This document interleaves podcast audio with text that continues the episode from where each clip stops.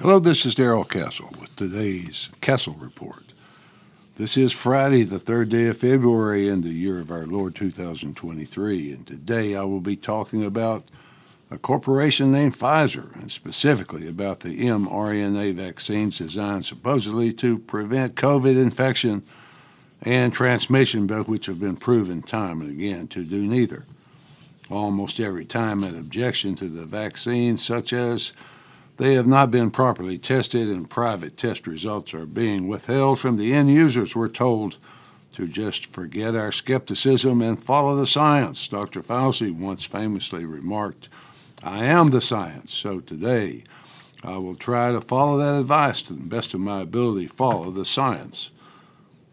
Quote COVID mRNA vaccines are clearly the most failing medical product in the history of medical products, both in terms of efficacy and safety, and should be withdrawn immediately as they can cause an unprecedented level of harm, including the death of young people and children. End quote. Those are the words of Professor Retsef Levi, an expert in analytics, risk management, and health systems at Massachusetts Institute of Technology, or MIT. Levi has been on the faculty at MIT since 2006. He has more than 30 years of experience analyzing the risk in the context of health systems and health policies. He released a video, he said, to share his strong convictions that all COVID 19 mRNA vaccination programs should be stopped immediately. They completely failed to fulfill any of their advertised promises regarding efficacy. More importantly, they should stop because of the mounting and indisputable evidence that they cause an unprecedented level of harm, including the death of young people and children. So, Dr. Levi, saying that the vaccines don't work as advertised because they do not prevent the disease.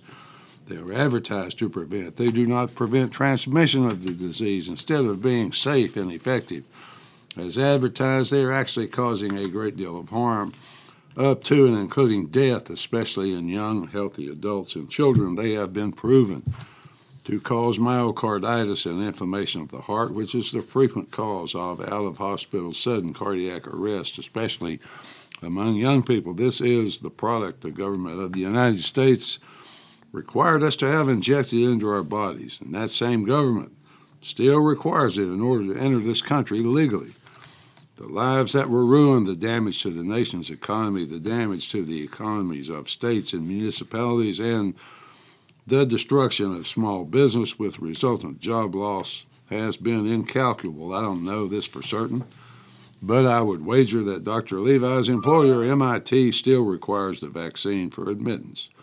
Most people were locked in by the vaccine, literally and figuratively, because they could not work could not attend school or engage in social functions such as sporting events. The government said, in essence, take this kill shot or you are locked out of society. Good training for what's coming later. Maybe, maybe. But time will tell. Almost every country had invasive entry or travel requirements connected with virus testing and vaccine status. The pandemic itself was highly suspicious from the very beginning. It seemed that the response of the authorities was orchestrated around the world. It was as if we had many orchestras, but only one conductor. It gave off the aura of something extremely wicked. Most of the world's governments got together, created a blackout against even discussing COVID and possible cures or treatments outside the vaccine. The blackout even extended to any scientific investigation of cures. Government bureaucrats and their captive media as well as celebrities and social media influencers work to cancel and prevent all forms of discussion. Any attempt at investigative inquiry, whether done by doctors or scientists or lay people, was characterized as misinformation or disinformation and therefore had to be canceled. Health is the perfect vehicle for governments to ride into control of our lives because everyone wants good health. Many of us are at the mercy of government for information to help us. If the governments try to impose their control for purely ideological reasons through economic or military means, many people will not go along. But tell us it's for our health, we're right there. All you have to do is tell them that if they don't follow directions, they will get sick and die, and so will their families. Is our government wicked enough to do that? Well, folks, just follow the science. the President of the United States has declared that the COVID emergency will be officially over on May 11th, 2023. Yes, that's right. He he's amazing that President Biden because he knows three months in advance the exact day it will be over. I don't know how he knows this, but perhaps he just wants to give us three more months of the science. So if you've not had enough of this useless nonsense and government mandated control, you now have three more months to enjoy it. Some people just will not accept the fact that this whole thing was and is about control and obedience, not health. The same day the president made his announcement, the U.S. Military Academy at West Point announced it would not lift its restrictions on unvaccinated cadets. No person will be admitted without the vaccine. Draconian harassment is being leveled against the unvaccinated already at the academy. Some cadets report they have been threatened with general or even dishonorable discharge. So, if so, that is illegal, a violation of the Uniform Code of Military Justice, because only a general court martial or conviction of a crime can impose a dishonorable discharge. Whether the government and its captive media have gotten the word or not, the COVID narrative is collapsing.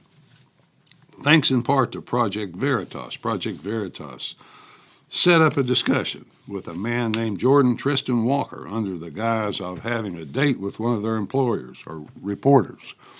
Mr. Walker is the Pfizer Director of Research and Development, as well as the Strategic Operations mRNA Strategic Planner. In the video, he describes what amounts to Pfizer's complete capture of the agencies that are supposed to regulate it.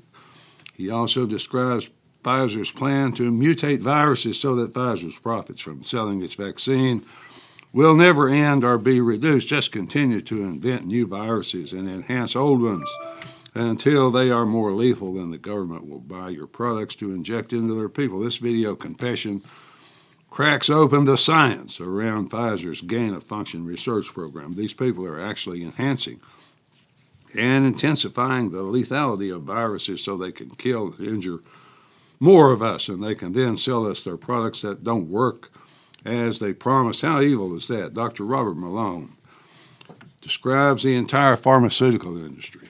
Quote, devoid of empathy, avarice its purpose, its face glowing with joy, oblivious to the profound human tragedy it enables, reveling in the damage wrought to the web of humanity and structure of a nation, oblivious to the horror embodied in its words and the very fabric of its language, possessed by a deep belief in its own entitlement, oozing dizzy narcissism, celebrating corruption, completely devoid of wisdom, introspection, or self awareness of the fundamental perversion of its soul. End quote. Dr. Malone was asked to be a part of the Project Veritas video, which shows the Pfizer director discussing making a mutating COVID 19 virus for new vaccines via directed evolution research. Dr. Malone tells us that discussions of the deep evil which underlies the COVID crisis has become common among many communities around the world as people are waking up. Once again,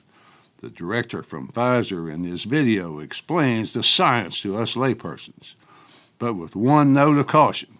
Quote, you have to be like very controlled to make sure this virus that you mutate doesn't create something that, like, you know, just goes everywhere, which I suspect is the way the virus started in Wuhan, to be honest. Like, it makes no sense that this virus popped out of nowhere, end quote. Then he goes on, gets right to the bottom line. Quote, because like sometimes there were just mutations that pop up and we're not prepared for it, like with Delta or Omicron, things like that. So who knows? I mean, either way, it's going to be a cash cow. COVID will probably be a cash cow for us for a while going forward, which I obviously like, end quote. So, folks, this man is telling us that a pharmaceutical giant is creating viruses that destroy lives and economies, businesses, and restructure the entire world so it can possibly make money trying to prevent the viruses it creates.